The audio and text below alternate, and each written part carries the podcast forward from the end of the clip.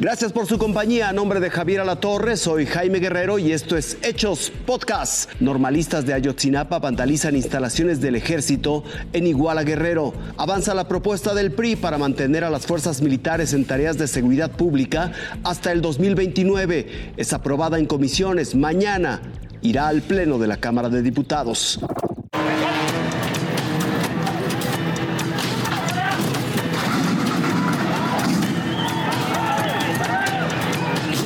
Es el momento en el que van a los que dicen ser estudiantes de la normal rural, Isidro Burgos de Ayotzinapa, abren por la fuerza el portón de la 35 zona militar en Chilpancingo, Guerrero. Ya tenían preparado un camión repartidor de una empresa refresquera que horas antes le arrebataron a un par de trabajadores.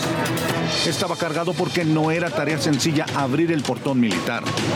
De reversa dieron el golpe para que los atacantes pudieran bajar del vehículo una vez conseguido el ataque al ejército mexicano.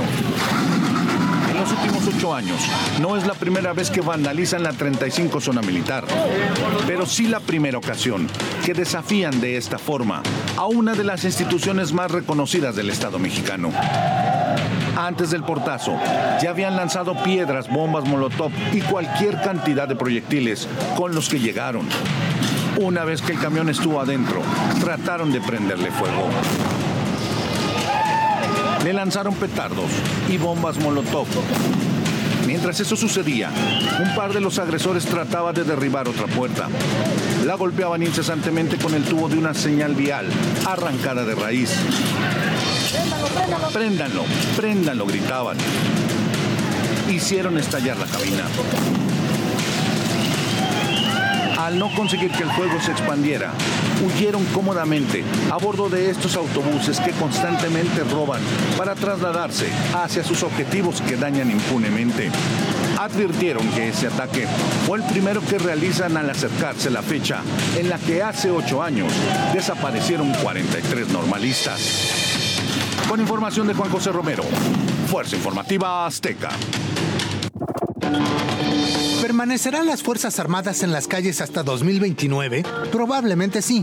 Y es que comisiones de la Cámara de Diputados aprobaron la iniciativa de la priista Yolanda de la Torre para que estos efectivos sigan apoyando en tareas de seguridad. Los 10 años nos, dan como resultado que en lugar de que concluya en el 2028, concluya en el 2029. No son tiempos de señalamientos, de estrategias fallidas, son los tiempos de las acciones de las soluciones y de las respuestas a las familias mexicanas. La oposición rechazó el dictamen. El gobierno solamente quiere lavarse las manos y decir que el ejército se encargue porque yo no me puedo encargar de este problema, como lo dice el artículo 21 de nuestra Constitución.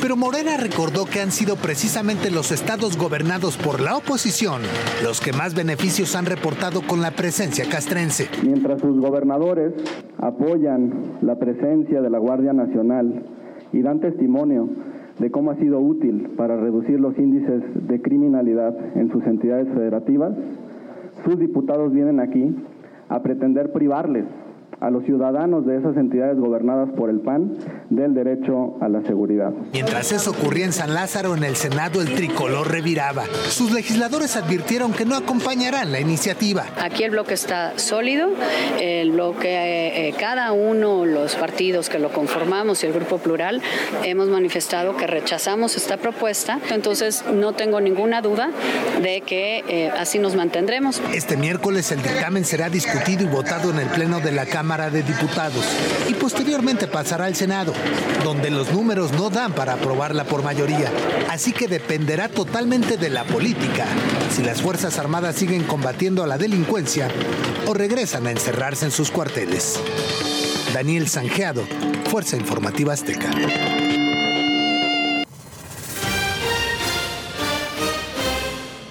Gracias por su compañía. Esto fue Hechos Podcast. Que tenga una excelente noche.